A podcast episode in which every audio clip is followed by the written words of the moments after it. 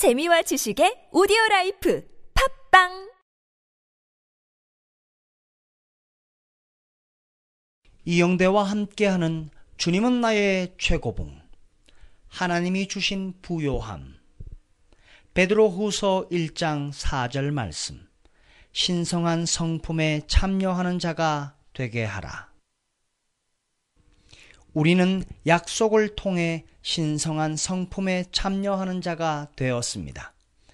우리는 습관을 통해 신성한 성품을 우리 인간의 성품 안에 만들어 가야 합니다.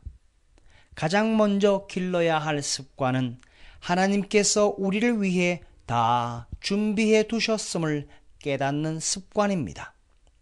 세상적으로도 돈 걱정만 하는 것은 못된 습성입니다. 영적 세계에서도 하나님의 공급을 믿지 않는 것은 악입니다. 우리는 하늘에 계신 아버지께서 한 푼이라도 안 주시려고 더 깎는 인색한 분으로 말합니다.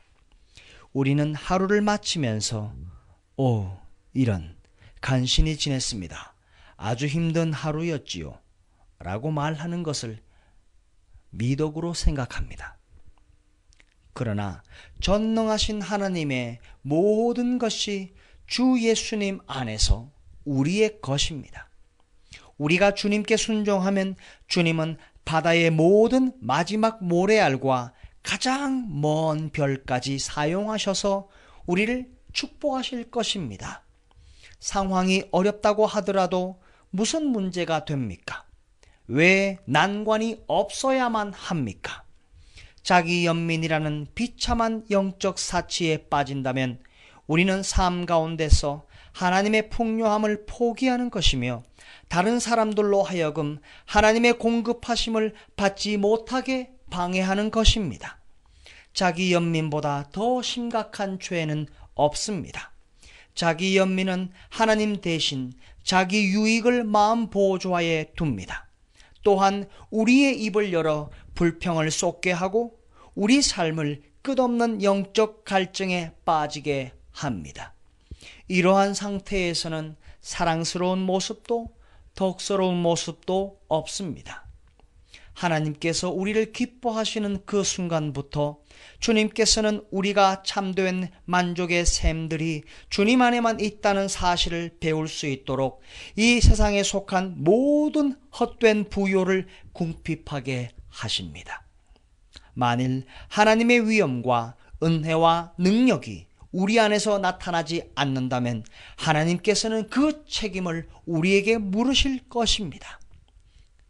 고린도 후서 9장 8절 말씀에 하나님이 능히 모든 은혜를 너희에게 넘치게 하시나니 이는 너희로 모든 일에 항상 모든 것이 넉넉하며 그렇다면 하나님의 은혜를 다른 사람에게 차고 넘치게 할 수 있는 비결을 배우십시오. 그 비결은 하나님의 성품이 당신의 성품을 통해 나타나게 하는 것입니다.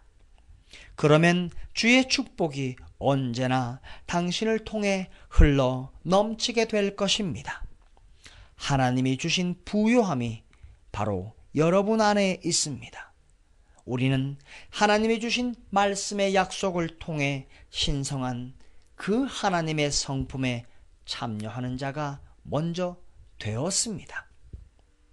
우리는 습관을 통해 신성한 성품을 우리 인간의 성품 안에서 만들어 가야 합니다. 하나님께서는 우리를 위해 이미 모든 것을 다 준비해 두셨음을 깨닫는 습관을 가져야 합니다.